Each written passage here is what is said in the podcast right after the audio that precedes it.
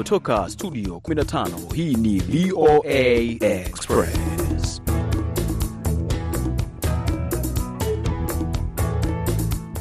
Hii ni VOA Express moja kwa moja kutoka hapa jiji kuu la Marekani, Washington DC, siku ikiwa ni ya Jumanne tarehe 13 mwezi ni wa Februari mwaka awe 2024, nalo jina langu Harrison Kamau. Na mimi ni Abdu Shakur Abud hapa studio, katika siku ambayo sisi watangazaji wa redio tunaadhimisha siku ya kimataifa ya redio duniani. Kwa hivyo ni siku muhimu kwetu sisi, lazima tujivunie na tuangalie. Ni zaidi ya miaka mia moja redio imekuwa ikitumika na imekuwa ikitumika kuwaelimisha watu, kutoa habari, kutumbuiza watu na kadhalika. Kamao, basi ni mojawapo wa siku muhimu Nam. kwa siku ya redio duniani. Je, ina faida gani hivi sasa na inaelekea wapi? na kweli tutapata nafasi pia ya kusikia kutoka kwa baadhi ya wenzetu walioko nje hapa tulipo, nao wakitueleza wanavyoadhimisha siku hiyo, maanake inaadhimishwa kote ulimwenguni.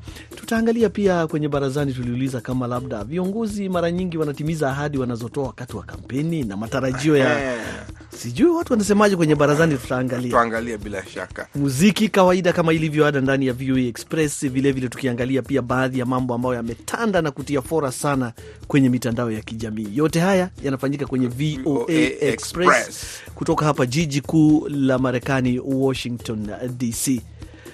Na unajua Shakuru, wewe kwanza, nikianza na wewe ambaye kwa miaka mingi kwa kweli una uzoefu mkubwa sana wa redio, na unajua wewe kwanza ulianza redio wakati kwa kweli hakukuwa mitandao ya kijamii, hakukuwa nini, redio ilikuwa ni redio. Pia mimi nilikuta kwamba tunasikiza redio uh, bila mchezo kabisa, na wakati napoona ulimwengu ukiendelea kuadhimisha na kutambua umuhimu wa redio, kwangu inanipa moyo na ninafurahi sana kujua kwamba pia mimi sasa nimeshaingia kwenye tasnia hiyo ya redio redio. na sijui kama tuanze na wenzetu ambao wenye wako kwenye laini ya simu, ni wanahabari na ambao pia wanafanya redio katika sehemu mbalimbali. Nafikiri tunaye Zuberi uh, Ali uh, yuko kule DRC ni pamoja na Morin Mudi uh, wa baraza la waandishi au baraza la vyombo vya habari nchini Kenya. Tutazungumza naye, lakini kama ulivyosema redio, kidogo tu nigusia hapa kwamba ni karibu mia, miaka mia moja na mmekuwa katika redio kwa muda mrefu kweli, kama ulivyosema. Wakati huo hata mtandao ilikuwa haujulikani, hata simu ya mkono ilikuwa haijulikani, tulikuwa tuna tatizo. Redio ilikuwa ni chombo muhimu sana kuweza kujua habari zaidi. Kwa hivyo, hebu kwanza tumuulize Maureen, kwako wewe redio ina maana gani? Asante sana kwa fursa hii. Uh, na nimesikia hapo kuna wale ambao walianza redio wakati wa enzi zetu. Abdu Shakur, mi ni mwenzako, nimekuwa kwa media miaka hiyo ya kitambo, wakati ilikuwa tu ni mambo ya reverse call, wakati ilikuwa tu idhaa ilikuwa ni moja peke yake. So ukiangalia redio wakati huu na redio ina maana sana, manake inawapa watu uwezo wa kupata kuwasiliana wa kupata kupata ujumbe ile ambayo inafaa ipitishwe labda kwa serikali na wananchi, kwa ma, ma, mashirika tofauti na wananchi. Unapata redio ina, ina kazi yake muhimu sana, kupitisha ujumbe, kupeana burudani na mambo mengine tofauti. Ukiangalia kwa upande wa wanawake, maanake unajua uh, huko zamani tulikuwa tukasema kina baba ndo alikuwa akisikiliza sana redio. Kina baba ndo alikuwa wanakaa pale, watoto wanakaa pamoja wanasikiliza, kina mama wako nyuma. Je, unafikiri kina mama wanawake wanachangia sana hivi sasa katika tasnia hii, wanatumia chombo hichi? Enzi za zamani ilikuwa inajulikana redio ilikuwa ni ya baba kwenye jamii. Ukigusa redio wakati huo ilikuwa hataweza hata kiboko, lakini kwa sasa ninaweza nikasema mambo yamebadilika. Unapata wanawake kwa kwa kila jamii, wanawake ndio wa wengi kwa maeneo mengi. Ukiangalia kwa mtazamo wangu, hata unapata wanawake wanashiriki kwenye masuala mengi sana, especially masuala ya kijamii, ma- mambo ya community ambayo yanahusu jamii nzima. Hata unapata wanawake pia wanatumia chombo hiki kupitisha ujumbe ambao wanafaa kupitisha, lakini Mhm. ingeweka lakini, kwa sababu hawa- hawapati ile kipaumbele ama wazingatiwi inavyotakana wazingatiwe, na kupewa hiyo fursa ya kujieleza ama fursa ya kusema mambo ambayo yanawahusu. Lakini wanawake sasa wanatumia redio na kweli nakubaliana na wewe kwamba hatua kweli zimepigwa kwa jinsia zote. Na katika muktadha huo huo, tuelekee huko DRC tupatane naye Zuberi Ali. Karibu sana kwenye VOA Express. Sasa hivi najua kwamba mambo ni mengi yanayoendelea DRC. Karibuni uchaguzi umemalizika hivi karibuni, na sasa hivi kuna hali ya utovu wa usalama, hasa mashariki mwa Kongo. Leo tunapoadhimisha siku ya redio, unaweza ukasema umuhimu au nafasi ya redio ni nini katika taifa lako hilo la DRC?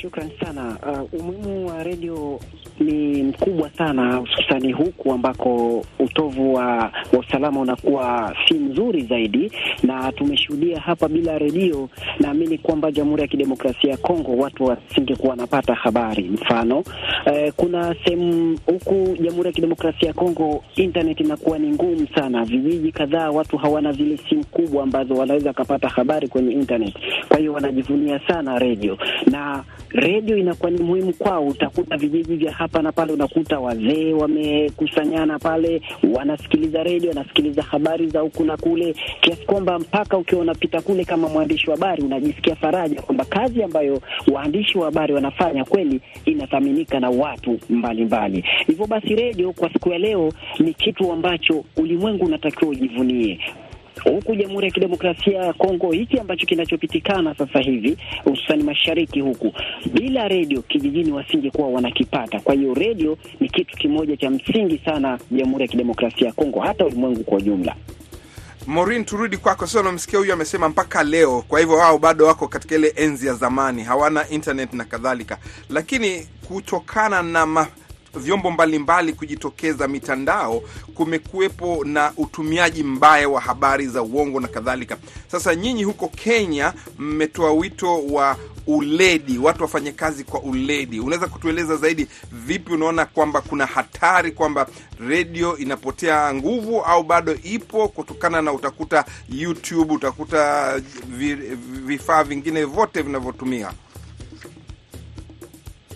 Naam, ningesema kwa upande wangu redio bado iko na nguvu ile yake ambayo ilikuwa nao kitambo, lakini unapata maanake, kuna social media wakati huu, information ile ambayo inatoka kwa social media na information ile ambayo inatoka kwa redio, mwandishi wa habari ama mtangazaji ambaye amehitimu na ambaye amesomea kazi yake hata shindana na social media, maanake yeye anaelewa anafaa kuwa mtu mwenye maadili na mtu ambaye anaripoti masuala ambayo yanatokea. Mara nyingi social media unapata mambo ambayo yanazingatiwa pale si mambo ya si mambo ambayo ni ya kweli, si mambo ambayo ni ya ya, ya, ya, ya hakika so, lakini pia wakati wote, wakati mwingine wako sawa. So kwa mwandishi wa habari ama kwa mm, mm, mtangazaji ama mtu wote anafanya kwenye redio, inakuwa ni vyema zaidi azingatie kuwa redio ina nafasi yake na ina, ina, yeye kama mtu ambaye ana, anatumia platform ya redio kupeana information azingatie kupanuka na ku, azingatie masuala ya kuinuka na kuonekana anazidi kujaribu kuji, kuji, kujikimu na kujaribu kuji, kujiendeleza ili kesho isiwe tu anaripoti kama wakati tulikuwa tunaripoti wa zamani. Hiyo sahizi anaripoti na anajaribu ku, kuimprove kwa masuala ambayo anafanya kwenye redio.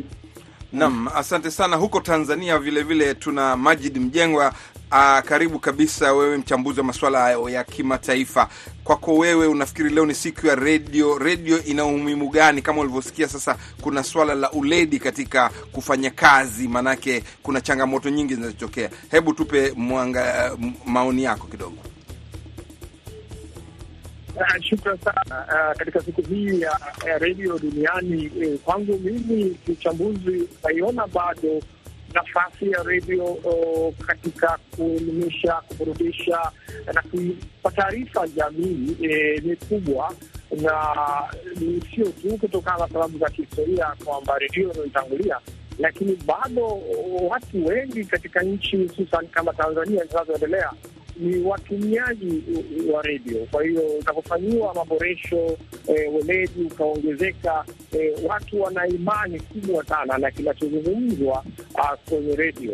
Eh, ni bahati mbaya sana kwamba uh, baadhi ya vituo vya redio au vyombo vya habari vinavyotoa taarifa kwa njia za redio zimekuwa na watu waliopungukiwa sana weledi katika eneo hilo, na badala yake zimekuwa eh, baadhi yao, sio vyote, vikiendesha matangazo oh, kwa njia za udj eh, na hata hao madj ndo wamekuwa watangazaji. Kwa hiyo wameondoa hasa dhana ya umakini eh, katika eneo la redio ambayo huko nyuma eh, watu wakisikiza redio wanajua ni vitu vilivyoandaliwa vinavyotolewa kwa weledi eh, lakini bado kunayo nafasi ya kuboresha eh, na kwamba redio ndio ambayo unaweza ukafanya kazi zako za kilimo na bado ukasikiliza redio, lakini huwezi ukafanya shughuli za kilimo wakati huo unaangalia television au unaangalia social media.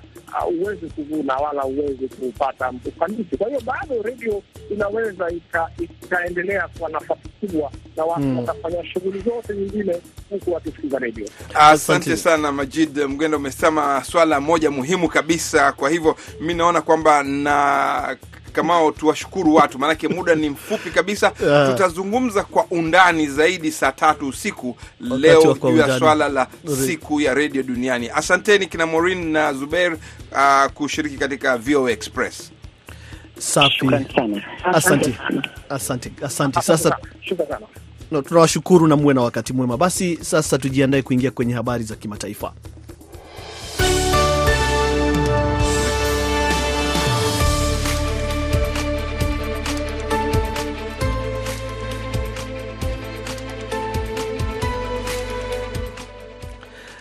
Baraza la Seneti la Marekani limepitisha kura ya mwisho kuhusu msaada wa dola bilioni 95 kwa Ukraine, Israel na Taiwan.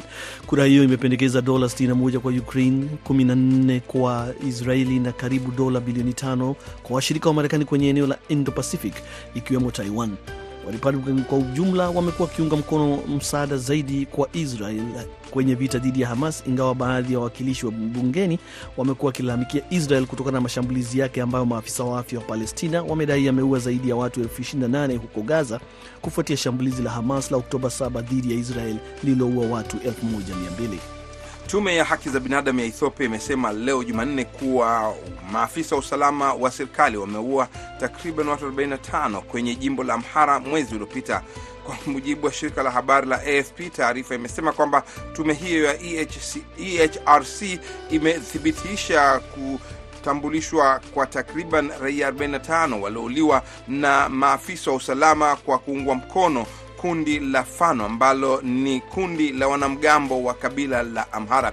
Taarifa hiyo imeongeza kuwa idadi ya vifo huenda ikawa hata kubwa zaidi. Mauaji hayo kwenye mji wa Merawi yalifuatia miezi kadhaa ya mapigano kati ya jeshi la Ethiopia na kundi la Fano. Umoja wa Mataifa leo Jumanne umeelezea wasiwasi wake kutokana na taharuki zinazoendelea Senegal kufuatia hatua ya rais Macky Sall ya kuchelewesha uchaguzi ambao ungefanyika mwezi huu, wakati ukiomba uchunguzi kufanywa kufuatia vifo vya watu watatu wakati wa maandamano. Hatua ya Sal ilipelekea ghasia kati ya polisi na waandamanaji, hasa kwenye mji mkuu wa Dakar.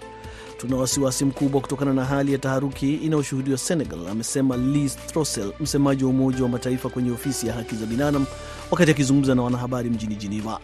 Amesema kwamba takriban vijana watatu waliuawa huku watu 266 wakiwemo wanahabari wakiripotiwa kukamatwa kote nchini.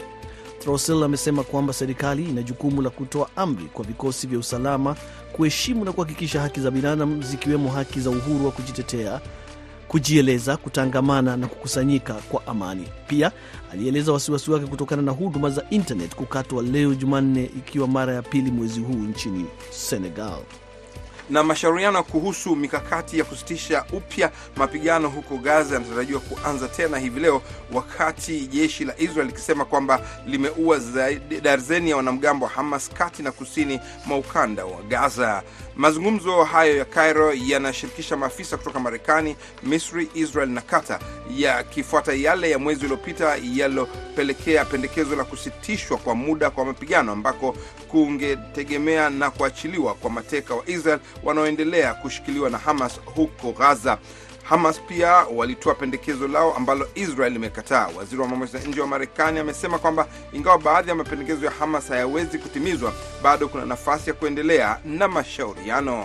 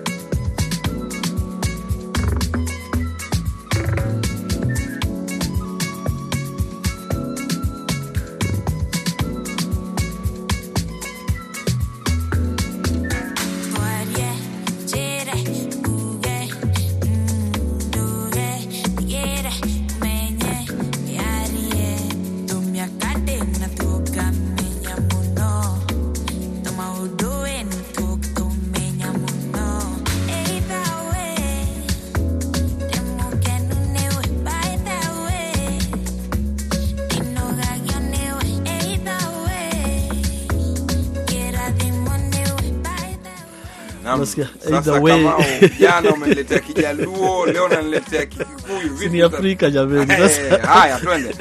anasema either way by the way, amefurahishwa na wewe. Nani huyo? anaitwa Sofia Nzao, yuko kule Kenya, lakini ametanda, ametanda kweli kote ulimwenguni kwa sababu uh, uh, waliyetengeneza naye producer wake sio wa Kenya. Nafikiri ametoka katika taifa moja la Caribbean. Kwa hivyo sasa yeye ameipa test ya Caribbean, Ka- mnasikia midundo ya Caribbean. ya Caribbean. Sasa wimbo ni umetanda, sio huu peke yake, ameanza kuchomoka kabisa, anaelekea kwenye tacha chats za kimataifa tu kabisa, Akifika huko, asante. akitukaribisha kwenye barazani ambapo tu- barazani tuliza nini? Je, unaridhishwa na utekelezaji wa ahadi za wanasiasa na viongozi wa taifa lako? Lo, hiyo kazi kwelikweli. Nchi wanasema sasa. Omi Mhiriri anasema siasa ni mchezo mchafu. Wanasiasa ni wafanya biashara kwa kivuli cha siasa, lakini kinyume chake ni biashara. Mtu akishakaa kwenye kiti hajali tena huko alikotokea. Nyangoha Samson anasema hapa Kenya mambo ni mengine. Yeye analaumu karibu viongozi wote, akisema kwamba hawasemi ukweli. Eh, kweli kabisa hapa Cosmas, hapana, hawakubali. Maanake anasema kutekeleza ahadi ni vigumu barani na ni siasa za maneno tu, hakuna kitu kama hicho. Benedicton Mweshi anasema mdomo mtamu tu pekee, hamna utekelezaji wowote. Kinjo Elias anasema kutoka En- Bes huko Kenya, wanasiasa wanacheza mchezo. Pata potea, wamekuwa tapeli, walafi fidia uh, fisadi, hakuna kitu wanatusaidia kubadilisha ushuru siku zote, gharama ya maisha iko juu. Mpaka wananchi wanashindwa kumudu tena maisha, lakini viongozi wenye wenyewe wanafungia jicho swala hilo. Kwangu mimi asilimia ishirini ndio nawapa viongozi kutoka Kenya kwa ajili hakuna kitu wamefanya kwa ajili ya wananchi. Ah, Lushen Mwenge Alongo kutoka Kongo anasema hapa ni wizi tu, tutaridhikaji kweli? Naye Aquileno Amisi anasema hapana, hakubaliani na swala hilo. Anasema wanasiasa hawatekelezi ahadi wanazozitoa. Ah, Israel Shantiwa anasema yuko kule Tunduma, anasema kwake yeye, maoni yake anasema ni waongo wote, hakuna kitu na anaweza kuwaamini. Mohamed Charo, natokea pwani ya Kenya. Propaganda tupu, hakuna kitu wanafanya. Walicho nayo, walichoahidi wanawacha hapo kapuni. Ni baadhi tu ya maoni yaliyotolewa kwenye swala la barazani ambao tuliuliza, je, unaridhishwa na utekelezaji wa ahadi za wanasiasa? Na basi kufikia hapo basi ndipo tunaelekea kwenye mziki wetu wa leo, ambapo Diamond wakiwa na Mbosso wanasema mapenzi yataniwa. Aliyeumba mapenzi ya kusema yana maumivu, aliyeumba mapenzi ya kusema unaua wivu. Gharama mapenzi gharama, utachukia ndugu, marafiki, ugomvi na mama. Gharama mapenzi gharama, na nidonda sugu sama ukishazama. Unamwamini na kudhani ndugu yako kumbe kijini ndio bebi wa bebi wako. Mapenzi yataniua, bora nitafute pesa nazijishaua. Mahaba yataniua, nitafute pesa nazijishaua. Nikizipata ni nitunge nitunge nitunge nitunge nitunge nitunge nitunge nitunge aliyeumba mapenzi ya kusema yana maumivu, aliyeumba mapenzi ya kusema unaua wivu. Gharama mapenzi gharama, utachukia ndugu, marafiki, ugomvi na mama. Gharama mapenzi gharama, na ni donda sugu halitibiki ukishazama. Unamwamini na kudhani ndugu yako kumbe kijini ndio bebi wa bebi wako. Mapenzi yataniua, bora nitafute pesa nazijishaua. Mahaba yataniua, nitafute pesa nianze kishaua, nikizipata ni nitunge nitunge nitunge nitunge nitunge nitunge nitunge nitunge. Aliumba mapenzi ya kusema yana maumivu, aliumba mapenzi ya kusema unaua wivu. Gharama mapenzi, gharama utachukia ndugu, marafiki, ugomvi Unasikia mambo hayo? mapenzi unasikia mambo hayo basi Utaniua, mapenzi yataniua. ni jambo zito sana kwelikweli hapa ni mambo ya Diamond hapo akiwa na Mbosso, yote yakifanyikia VOA Express kutoka jiji kuu la Marekani, Washington DC, ambapo sasa tunaelekea kwenye kama huna kazi, ambapo John Mbosia Mtuani, mwanafunzi wa kidato cha nne kitengo cha hesabu na jiografia katika chuo kikuu cha Moi huko nchini Kenya, anasema kwamba anasoma na kufanya kazi tu ili kujikimu kimaisha. Basi hapa amezungumza na mwenzetu Patrick Ndwimana, na hebu tusikie kama anavyojituma yeye katika hali ya kujitafutia uh, riziki. E, nafanya kazi nafanya kazi tatu. Ya kwanza ni nafanya ukulima. Nilipata sehemu kidogo ya ukulima ambapo nimepanda mboga aina ya kunde, eh, sukuma na managu ya huku ya kienyeji, na wakati mwingine pia nafanya kazi ya cyber, na baada ya kwenda attachment nimekuwa pia nikifunza part time na ninasoma na attend na attend classes nikifunza na attend classes in the nearest high school yenye karibu na university. Je, uh, unavyoona wewe ni rahisi kuambatanisha hizo shughuli zote ambazo unazifanya pamoja na kuendelea na masomo yako?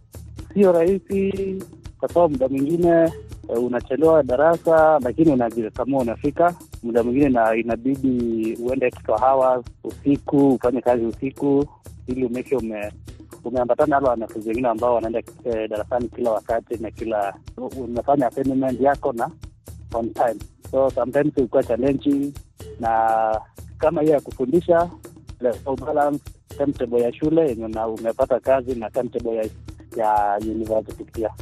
Lakini unaridhika hizo kazi ambazo unazifanya zinakusaidia kujikimu kimaisha?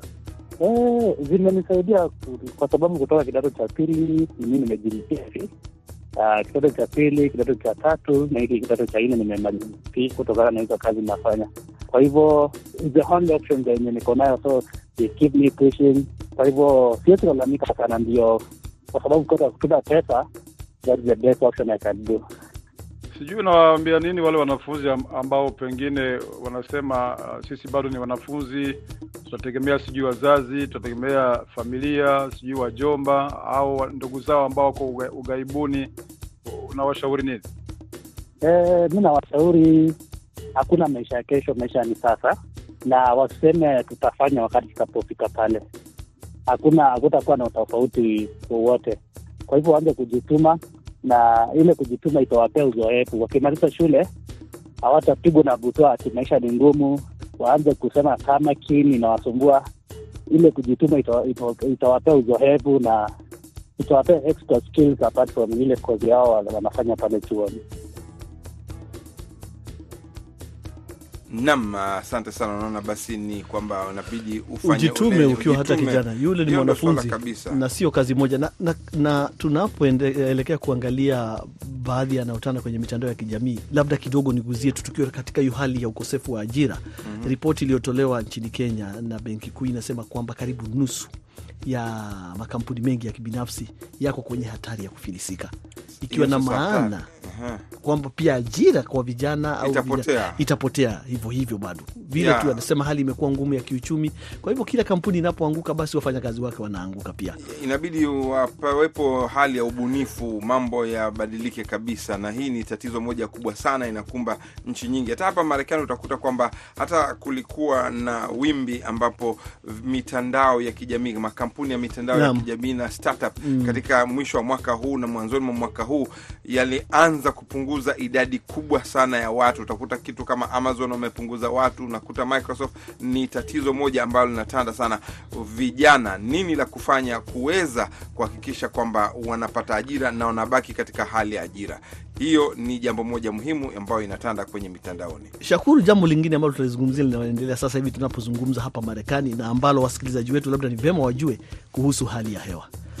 Sasa hivi wametoa ilani, wametoa onyo kwa watu kuanzia hapa tulipo Washington DC sasa kupanda kuelekea upande wa New kaskazini mashariki, kuanzia New Jersey, New York kuelekea Connecticut hadi kule Boston, uh, Massachusetts na kupanda juu kuelekea Canada, wanasema kwamba watu zaidi ya milioni 30 wata wataathiriwa na hali ya hewa. Kuna theluji kubwa inakuja mhm. ambayo ni jambo ambalo sio la kawaida, ni swala linalotanda sana, na kama vile ilivyotanda swala moja ni kwamba katika hiyo hali ya hewa umesema ni kule Dubai. Pamekuwa na mafuriko wiki hii yote. Eh, Kama yale ya Libya ya, ya, nakwambia kuna kuna hali ya kiajabu kweli kweli. Kwa hivyo imetanda sana, utakuta watu wameanza kufanya biashara barabarani, wanazunguka kuweza kuvukisha watu katika barabara, imekuwa mito ya maji. Kwa hivyo katikati ya jangwa katikati ya jangwa. Kwa hivyo hali ni tofauti kabisa, na huko kusini unasikia kuna hali kubwa ya joto. Kwa hivyo ni swala linalotanda zaidi vile vile katika mitandao na sijui kama. Shakuru, unaona kama mabadiliko ya hali ya hewa yamechangia hali hii tunayoiona ambayo isiyo ya kawaida. Hii imechangia kabisa, imechangia bila shaka. Wataalamu wameshasema, wataalamu wanasema kwamba inabidi watu watumie ujuzi wa kupunguza gesi ya vifaa vinavyotoa gesi chafu ya carbon. Carbon inazalisha hali ambayo inaondoa ozone ambayo inatukinga, imeleta mabadiliko makubwa ya hali ya hewa. Kwa hivyo hivi sasa utaona kila pembe ya dunia kuna lile hali kwamba vipi hali ya mabadiliko ya hali ya hewa inatuletea matatizo chungu nzima, na hii vilevile vile sasa, kwa upande mwingine inasababisha ajira pia kupotea. Kwa hivyo ni swala linalotanda sana katika mitandaoni. Alafu kuna mjadala pia Shakuru unaendelea wa hizi fedha wanazosema za cryptocurrency ambazo zinasemekana ni fedha mbadala na fedha tulizozoea za kawaida, na mara nyingi zinakuwa zinahifadhiwa kwa njia za kielektroniki, kwamba umenunua fedha unahifadhiwa kwenye akaunti fulani. Lakini mjadala mkubwa umekuwa kwamba matapeli pia wameingilia ile biashara na watu wengi wametapeliwa fedha za kweli Naam, bila shaka kununua zile zile cryptocurrency na utakuta kwamba nchi zinakuwa na katika matatizo. Kenya nasikia ni swala moja kubwa sana. Nyeti. Haiti walikuwa wanataka kuitoa na pamoja na Central African, Jamhuri ya Kiafrika ya Kati. Basi kufikia hapo, naona muda nao unatupa kisogo. Kutoka hapa Washington DC, jina langu Harrison Kamau. Hapo ndipo tamati ya VOA Express. Tulikuwa naye Abdi Shakur Abud, uh, mwelekezi alikuwa Meri Mgawe na produsa wetu akiwa ni Aida Isa. Kwa heri ya kuonana.